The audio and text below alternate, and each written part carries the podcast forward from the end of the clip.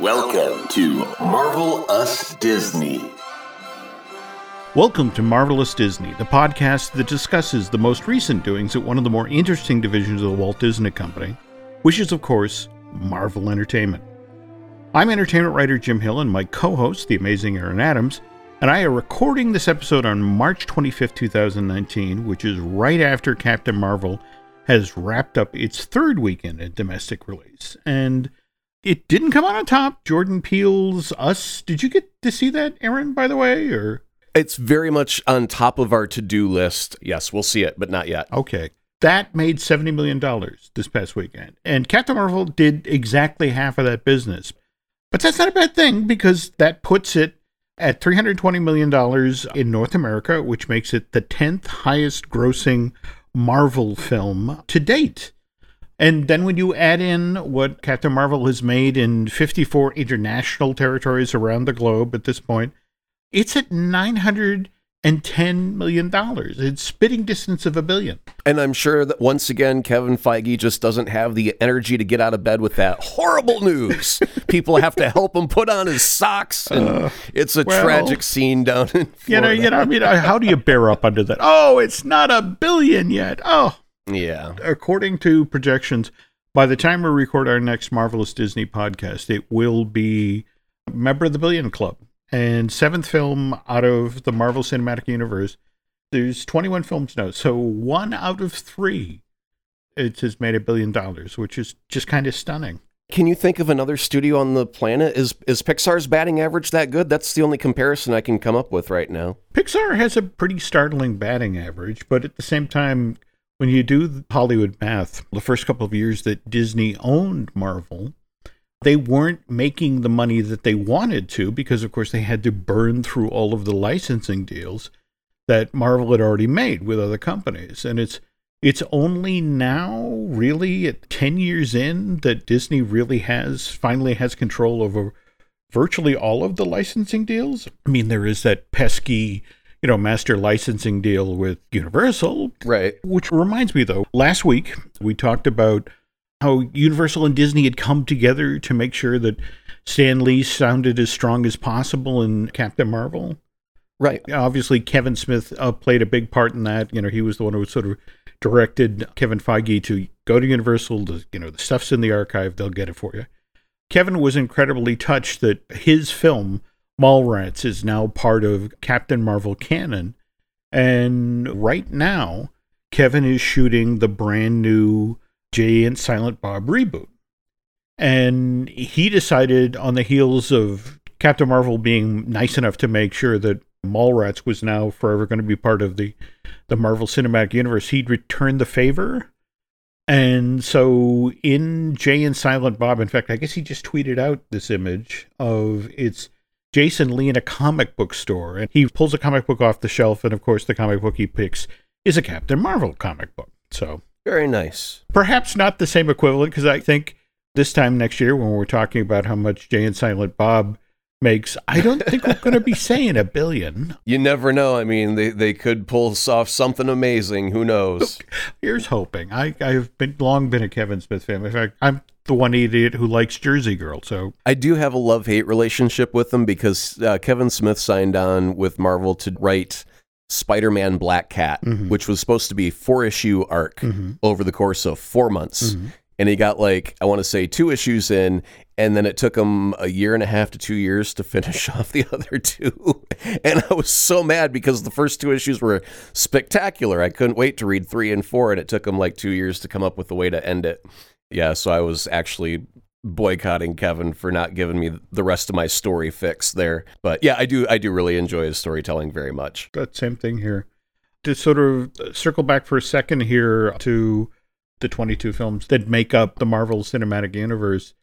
Did you see where Kevin Feige has now decided that since we're about to put a cap on this series of films, what he'd like the series to be called going forward? Yeah, he wants everyone to now call it the Infinity Saga. There we go. There we go. And it supposedly it started with the original Iron Man and capped with Endgame. And I guess I can go with this. Uh, you, would- do you care one way or the other? Or No, not really. I couldn't give a Okay. a plus expletive one way or the other, but the main thought that I take away from that decision, that proclamation, if you will, is that they are looking at doing something new coming in the future. And I really, really, really hope so because there's a couple of, of things that I've got right now. One is movie fatigue, which we'll touch on a little bit later. Mm-hmm. And the other one is all of the interconnectivity is just the the level of entry for a new viewer is way too darn high and we need to be able to and i really hate pointing to dc as a way to do things mm-hmm. because their whole shared universe has been tragic. Mm-hmm. But they've looks like they kind of abandoned that idea and they're willing to do elseworld stories where they don't have to be connected. Mm. You know who the joker is so if they put out a movie and it's called the joker you know what to expect. You know it doesn't have to be tied to 32 other movies. And I really hope that after the whole Infinity Saga is wrapped, mm-hmm. that obviously we're going to get Doctor Strange and Captain Marvel and Spidey sequels still. Mm-hmm. But I do hope that they take advantage of that opportunity of a fresh slate to start doing things that are unexpected, not necessarily connected to everything else, and just fun for the sake of fun. Like, I think Deadpool could be a very good example of that, where he doesn't have to be connected to the MCU. He can be in his own isolated movie, and he can probably curse and complain the whole time about how he's being denied entry into the MCU, and it would be a hysterically funny gag that we could all get behind. Okay, I like that. I like that. I think it's worth mentioning here that the the Zachary Levi Shazam movie has gotten wonderful notices so far. That a lot of people are, are making the comparison that it's just it's just fun to be able to go to something. You don't have to do hours and hours of homework before you go mm-hmm. to the theater. You can just sit down and enjoy this. It's light, it's fresh like a sorbet. Hmm. It's just very appealing to, like you said, not have to do the homework, but also where it's not the fate of the entire universe. It's just bright and fun. And I think the comparison of it's like Big mm-hmm. with a cape is a very apt comparison where I, I want to see that movie. I liked Big mm-hmm. back in the day.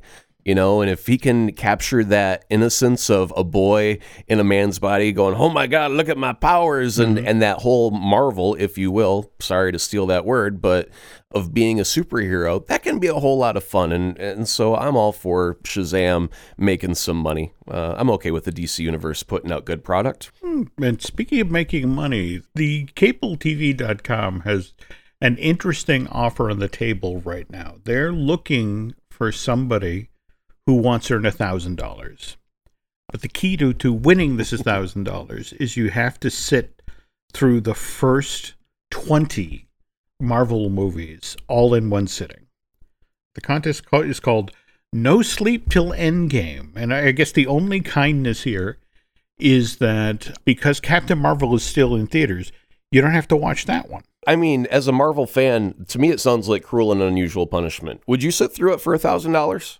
I'm 60 years old. There are times I go to the movies where I fall asleep during the trailers. I mean, you get Right. me one of those Barcaloungers that they now have at movie theaters, and it's a very rare movie these days that I stay awake for through the entire thing. And so something like this was never going to work for me anyway. Right. Now, back in my day in of radio career, we always kind of got letters about things that go wrong during promotions. Mm-hmm.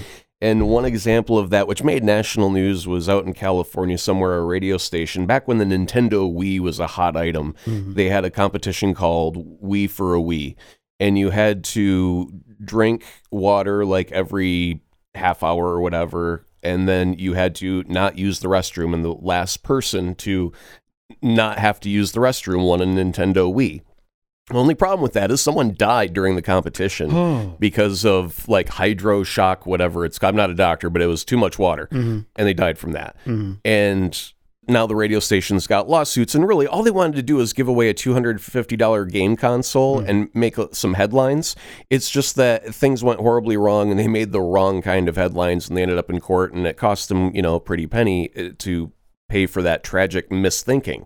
Now, the prize was a $1,000, a gift bag with some Marvel swag in it, and I think maybe a copy of the movies on Blu-ray if you That's were lucky. That, that's exactly. Yeah. Yep. hmm but you had to stay awake through the entire thing front to back, and I'm thinking you could die from that. A body needs to sleep, it needs to move, it needs food, it needs water. You can't just plant it in a seat for like four days nonstop and not have some negative repercussions. I hope they got good lawyers because I think this just sounds like a bad idea. Well, At least break it up into days where you do like, fa- there's three phases, right? So do phase one on Friday, let someone sleep for eight hours, do phase two on a Saturday, sleep for eight hours, phase three on Sunday, and nobody has to physically get harmed from growing roots into a theater seat. that's probably good, solid advice.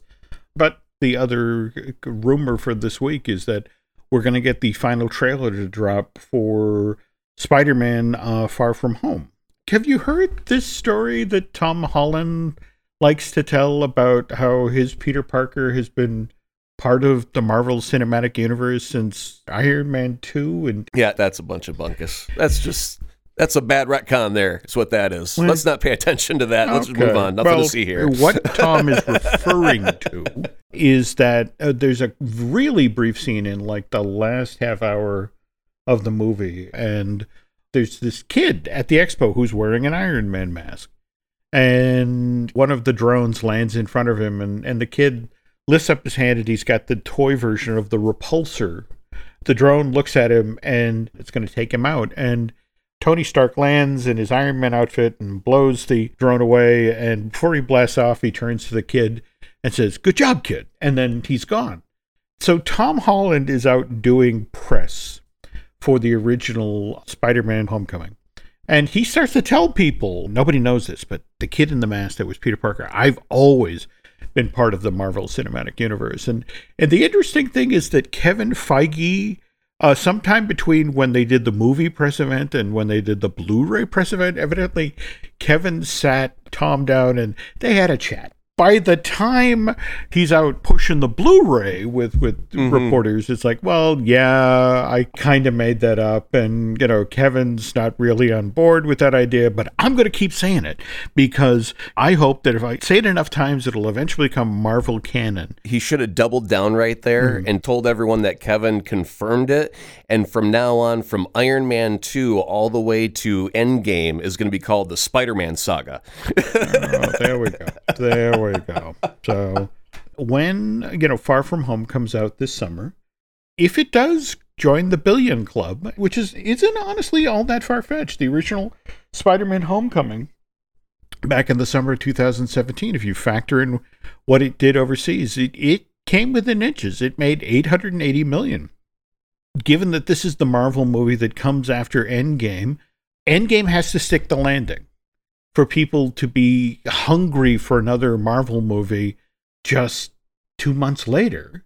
Yeah, and not only stick the landing, but I also think that they've got to walk right up to the opening of Spider Man Mhm. Far From Home because. Look, we've been covering, you know, Marvel since day one, Mhm. and I've got Marvel fatigue right now. They've got three movies a year, which doesn't sound like a lot, But when I look at Star Wars as a comparison point, Solo, a Star Wars story, came out six months after Rogue One hmm. and it didn't do very well. And they thought maybe it was bad placement, but they want Mary Poppins in the December slot, yada, yada, yada. Mm-hmm. But really, what it came down to is they put the brakes on all of the Star Wars stories and they were letting it, it breathe more like a fine wine, giving it a year off so it can build up anticipation. And that's one thing right now that I don't have for Marvel movies. I didn't have it for Captain Marvel was any sort of anticipation. Hmm. They've been force feeding me like a prize pig, just fattening me up on Marvel goodness. And right now, even for Spider Man, I don't really have any anticipation to see that movie. I mean, I will see it, and I'm fairly certain I will most likely enjoy it. But after Endgame is done, and then after my very favorite superhero, I really don't care about much in the MCU. And if they have an amazing something, they gotta they gotta wake me up out of my stupor. They gotta do something different. And I think part of that was it's too connected right now. They need to shake it up, just do something different. Uh, give us some solo stories that aren't connected to everything in, else in the MCU. You know what I'm almost really hoping for deep down inside? I'm almost hoping at the end of Avengers Endgame, they fracture the universe. Like in a way that allows the Avengers to die here uh, in the world that we know, but it opens up the MCU multiverse and allows us to go meet a different incarnation of Captain America, maybe from a different time period that's played by a different actor telling a completely different story, or Spider Man 2099 that takes place in the future. Like, I want them to go that crazy, like fracture your universe, and now you've got ultimate storytelling potential to do anything you want with no restrictions whatsoever. And I think that's what they desperately need right now for me to get interested again. You know, you talk about fracturing the universe and with the Eternals, Marvel's looking to head off into the universe. But Aaron and I will talk a, a little bit more about that when we get back from our commercial break.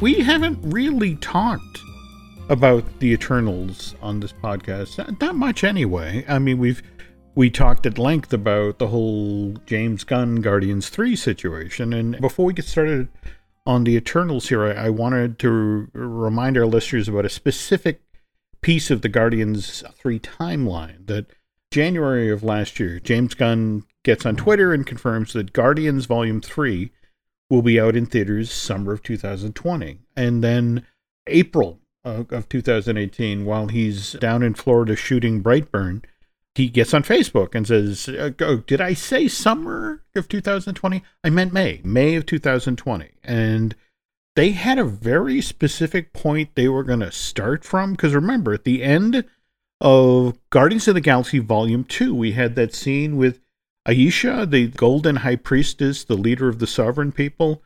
She had that chambermaid, was like, That's a different type of birthing pod. What is that, madam? The High Priestess says, that, my child, is the next step in our evolution.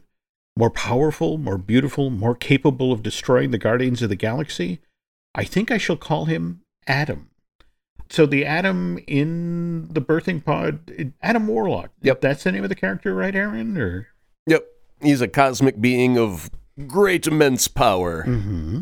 I want to be clear here because the Eternals are Jack Kirby's work, and Warlock was not. In fact, I spent a lot of today hammering on Google looking for connections between Warlock and the Eternals, and they don't seem to really exist. I mean, you know, of course, it's the Marvel Universe, and Adam Warlock actually uh, was a founding member of the Guardians, at least in, in one version of the storyline, right? Yeah, I mean, the Guardians have had several iterations of cast. Mm-hmm. Well, as a matter of fact, in the last Guardians of the Galaxy movie, Mm-hmm. the Stallone character and all the other characters shown in the end That's scene right, were that's original, right, Yeah. the original cast of the Guardians back in the day. James Gunn evidently loved the character of Adam Warlock. In fact, I, I guess Mhm. in the original script for Volume 2, Warlock was going to make an appearance in, in sort of the last half hour of the movie. But then they got into pre production, and it was just one of these things where Marvel has a giant pile of money, but they don't give you all of it to make a movie. And James is a good corporate citizen. He was looking, "Mm, geez, I probably need to cut something out of this movie to fit my budget. And it, it ultimately, I guess, came down to whether or not he was going to fold, keep Mantis in the movie or bring, you know, drop her and bring Adam Warlock in. And given that Mantis's powers were crucial for a couple of scenes in Infinity Wars, he couldn't take her off the canvas. So it's like, okay, we'll push Adam to volume three. And Kevin Feige was excited with that decision because, as we, we mentioned, they were looking to kick off this whole new cosmic series of Marvel Cinematic Universe movies. You know, here we are, you know, we've locked in our May of 2020 release date, and that'll be the first movie that hits after Endgame, and it'll introduce the whole idea of us going cosmic. And that was a great plan until, of course, July of last year. And suddenly there's all this hubbub about James and the offensive tweets he wrote when he was working at Troma between 2009 and 2012. And suddenly Guardians is on hold. Now it's one of these situations where it's like, oh crap, how do I get my cosmic series of movies started? And James is back to work. My understanding is that they'll have it before the cameras either in December this year or, or by January of 2020. That's assuming that everything goes swimmingly with his Suicide Squad movie at Warner's. Yeah, I mean, he's got to finish that and make sure that everything is capped off. You can't finish a directing job halfway through the shoot and just walk out and go, "I got another gig, guys. Sorry." Mm-hmm. So he's got to finish his job, and if there's reshoots or anything like that, because there's always pickup shots or something Oh, like yeah, that, like a, yeah. Mm-hmm. a little shot that they forgot about. They Mhm. just need a quick two second grab or whatever. Mm-hmm. So we expect that there's always going to be something after filming wraps, quote unquote, that they will have to break out a camera and film something again for some period of time. And that will determine how soon he can actually get to work on Guardians of the Galaxy. Now, the good news is the script is already written, Mm-hmm. everybody loves it, so they don't really have to worry about that too much. Also, as you're on set actually filming on the day, the script is very fluid and usually changes, you know, to make something flow out of the mouth a little bit more realistically. Mm-hmm. And so little rewrites always happen. We expect that. The other question that ends up coming into play is that Disney also has a ride for Guardians of the Galaxy that is being built, and there is a target date for that that really cannot be missed at any cost. Mm-hmm. And so now the question is will James have enough time to finish his commitment to Suicide Squad, then move very swiftly over to Disney, pick up Guardians of the of the Galaxy Volume 3 and then on one of those very early days of filming sneak a day to film the stuff that they need to finish that ride so they can complete it. I mean, obviously they can keep dressing the inside with stuff to make it look cool, but they still need those scenes filmed at some point before the ride actually launches. And I think they're starting to worry about if those stars are going to line or not because they, they got to hurry. Again, if you think back to 2017, uh, when Guardians opened in May in uh, Volume 2, and then what, two weeks later, you know, Guardians of the Galaxy Mission Breakout opened at Disney California Adventure. And it was this wonderful Venn diagram of publicity because the movie was a hit in theaters. And here's an, you know, this wonderful cutting edge attraction that's based on it. And it, it got all this good press. They had lines out the door for both the film and the attraction. And Walt Disney World is looking basically for a repeat of this, that Guardians 3 will be in theaters by May of 2021. And what Disney wants to do with this attraction in Epcot is pretty much the same thing that in that same window of time, within a week to 10 days, two weeks, that the Guardians ride at Epcot will open up and members of the cast will come down and, you know, help cut the ribbon. And that's if everything works the way it's supposed to. And this just kind of reminds me of the story that Brad Bird tells about he was in prep to do Tomorrowland with George Clooney. And then Kathleen Kennedy from Lucasfilm reached out and wanted to have Brad shoot the first new Star Wars movies, The Force Awakens. And Brad was incredibly flattered that they offered him, and you know, it just it, it seemed like a wonderful sandbox to go play in. But in the end, Brad made the grown-up decision because it's like you know the only way this was going to work was that if Tomorrowland was a completely trouble-free shoot and that post-production went completely smoothly and there was no hiccup, no nothing whatsoever, so he could literally step from finishing Tomorrowland and then go straight into working on The Force Awakens. And in the end, he's like, no, that in what fantasy version of Hollywood is that ever going to happen? And Right. what's the old cliche? You got to dance with the one who brung you. And it was Yeah. like, I had committed to George Clooney. I had committed to Tomorrowland, you know, so this is where I am. And Star Wars don't wait for no one, so you just you just have to say I missed that bus. Yeah, yeah. I, I, I do hope he gets a chance to catch another bus at some point. Hey, though. you know what though? I mean, honestly, in all credit to him as a moral fiber, Mhm. I mean, who wouldn't love to be attached to a Star Wars movie? But he did the the grown up thing, and he said, "I don't want to mess it up." Mhm. And if I get in over my head where the time constraints don't allow, that's just a recipe for disaster.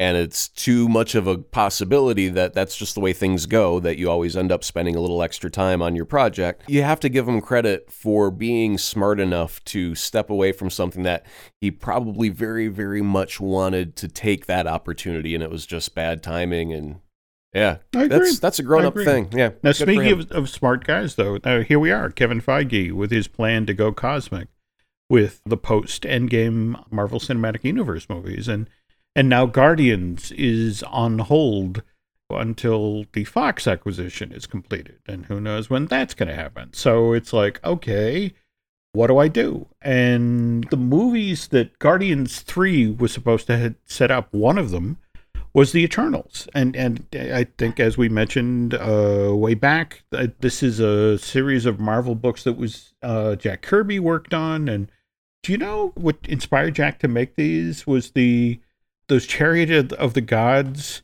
stories from the early '70s? You know, the whole notion that you know, what if we we looked at the gods that supposedly you know Egypt and that sort of thing but they were UFOs, you know, aliens coming to Mhm. Earth, and you know that that you know they would have seemed like they had godlike powers, and so you know Jack used that as the jumping off point. But You're welcome, Stargate. there we go, there we go. uh, but yeah, so but the idea was that Guardians and Adam Warlock was going to help set up this world, but it's just sort of like okay, I guess we don't get the nicety of introducing the world. We just have to jump in with both feet. So luckily, Kevin, uh, three months before the whole James Gunn situation started going south in July of last year, he had hired two screenwriters, the Matthew and uh, Ryan Firpo, and they hired them to work on the Eternal script. And they thought, okay, we'll do a draft and we'll submit it and we'll get notes and and and no, as soon as they deliver the script in August, he's like, okay, this is great. We're gonna go get a director now. And it's like, what? And they got lucky here because they had been doing a bake off for Black Widow. They had interviewed 70 different directors looking for just the right fit. And of course, while they settled on Cate Shortland to direct the Black Widow movie, someone who had come to Kevin's attention during this period was Chloe Zhao. Chloe went from one competition like, oh, I didn't get the Black Widow to, hang on, we want to talk to you about this other project. But at the same time, they, they have also considered other directors for the Eternals. And what's kind of interesting for animation fans is Travis Knight, you may know from his work as Laika. I mean, you know, anybody who's seen Kubo and the Two Strings, or or for that matter, uh, you know, he just did this past Christmas's Transformer movie Bumblebee, which you know everyone said for the first time, it's like, wow, this is not explosions. There's an actual character in this movie. How did that happen? But Travis w- was ironically wound up lo- losing the gig to Chloe, who had lost the gig to Cate Shortland on Black Widow. So I'm I'm kind of hoping at some point Travis gets his shot at doing a gay Marvel movie. You know, kind of like what we were just talking about with Brad. That I hope he catches the Star Wars bus at some point. I should put you on the spot and have you do a spontaneous fan casting. Who would you have him direct? What what Marvel character would you have him come in uh, have him c- come in to direct? Wow, that's an interesting question. There's this great book that somebody did that is just it's kind of a Guardian spin-off in that it's only Rocket and it's only Groot and it's just their adventures together. Right. From an animation point of view, I would love to see him do something like that. And again, in much the same way that you know Bumblebee was pulled out of the Transformer movies and became this great standalone character. Right. I'd love to see kind of a Butch and Sundance thing where it's just, uh, you know, Groot and Raccoon, uh, Rocket. You know, the downside is that it's kind of hard to carry a whole movie. Yeah, well, I am Groot. you know, it's like. right. On the other hand, Vin Diesel would get a nice check. No, that's good. I like that. I like that. Good call. Good call. Okay. To circle back to what's always enjoyable about what Kevin Feige does with the Marvel Cinematic Universe movies is there's character continuity, there's the things that push forward. But at the same time, when you look at something like The Winter Soldier, what I love about The Winter Soldier is it's a 1970s spy movie, kind of like Three Days Right. of the Condor. So he's always looking to do different things with the movies.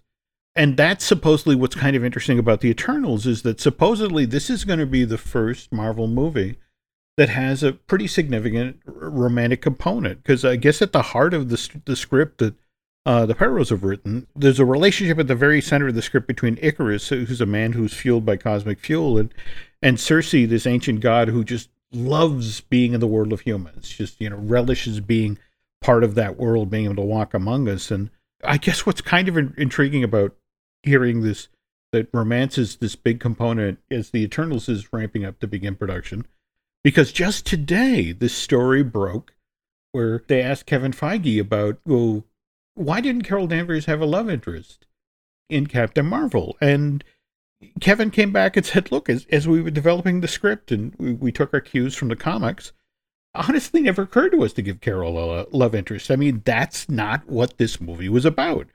Captain Marvel is about Carol finding herself and growing and making mistakes and being bolstered by her female friends and her, her female mentors. And again, we were, were pre gaming, Aaron, and you you were actually brought in your wife and and her thoughts on the, the Wonder Woman movie, keying off of kind of the same issue.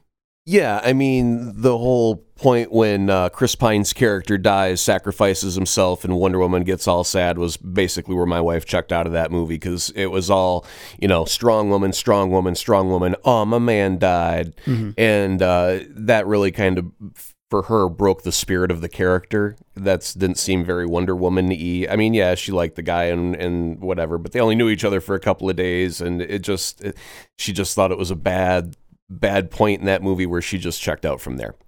So there is a thread in writing, mm-hmm. in television, in film. It's not a good trend, but it still exists, mostly because back in the olden days, is when the entirety of the industry was populated by men. So women were housemakers, they were wives who took care of kids, but they weren't interesting characters. And this developed into a criticism where they're called Mary Sue's. It's judged as a poorly developed character, too perfect or lacking in realism to be interesting and usually it, it, ends up with the wife going oh where's my man? I gotta cook him something. But her her entire role was based around her serving her man or her family right? Mm-hmm. and i think that this was a good move for marvel because they're making a movie about a powerful woman. The last thing she needs is a man to help her mm-hmm. open that pickle jar right? She's got it all on her own. She don't need a man and as far as love interest goes, she's got no memories. This is a discovery about her. How the hell can you, you know, shoehorn in a love interest just for the sake of, you know, all Hollywood movies, there has to be a love interest for the hero or the heroine. And this was one of those refreshing moments where I was happy that she didn't rely on a man at all. Mm-hmm and she didn't feel an attachment to anyone as in oh that's my beau i have to save him none of that mm-hmm. and so i really have to applaud marvel for actually steering widely around that whole possible disaster because they wanted to make a movie about a strong woman and you just don't need a man for that so this whole criticism of why didn't she have a love interest i think is ridiculous and to go one step past that mm-hmm. there was uh, some fan art it was Carol Danvers carrying Valkyrie up, mm-hmm. Saving her, and they're looking lovingly into each other's eyes. And Brie Larson tweeted to Tessa Thompson, "Ah, we cute." And Tessa r- replies back, "So cute," you know. And now everyone's doing this fan thing about, "Oh, you guys totally got to be a couple in the MCU." And you know what? I would be all for it if that ended up being the first, you know, openly gay character on screen. I would think it would be totes adorbs, as the kids say, and uh, I, I would have no problem with that whatsoever. But really, Captain Marvel don't need a man; she's got it handled Okay. She's the most powerful in the in the universe, so just let her be, do her thing, and when she wants a man, she'll take a man. well, you know, in fact, it, it, it, it's interesting you bring that up because I was just looking through the Civil War two, which again is an idea. I hope at some point they circle around to filtering some of the elements into the next twenty two films. But right. what's interesting about mm-hmm. that is that Carol Danvers in that uh, series of, of stories, the guy she's with is Rhodey, War Machine. Yes, she is the most powerful being in the universe, but she loves who she loves. Ain't nothing wrong with Rhodey. He's a good man. There you go. So, Well, anyway, again, it's going to be interesting going forward to see what happens with the films, and and Aaron and I will be here to talk about that. But until the next Marvelous Disney, if you're looking for something to listen to, we of course have uh, the Disney Dish with Len Testa. We have Fine Tuning with Drew Taylor. Uh, we have Universal Joint with Dustin Fuse. We have Looking at Lucasfilm with Dan Zehr. And of course, we have our brand new show, I Want That, with Michelle Valladolid. If you could do Aaron and I a big favor, if you get over to iTunes and rate and recommend our shows, and if you really want to help here, if you could subscribe to Bandcamp, go check that stuff out, and Aaron and I will be back in a week or so, where by then we should be looking at a billion dollars worldwide for Captain Marvel. On behalf of Mr. Adams, thanks for listening and have a good night. More Marvelous Disney will be coming soon. In the meantime, check out one of the other great shows found only on the Jim Hill Media Network.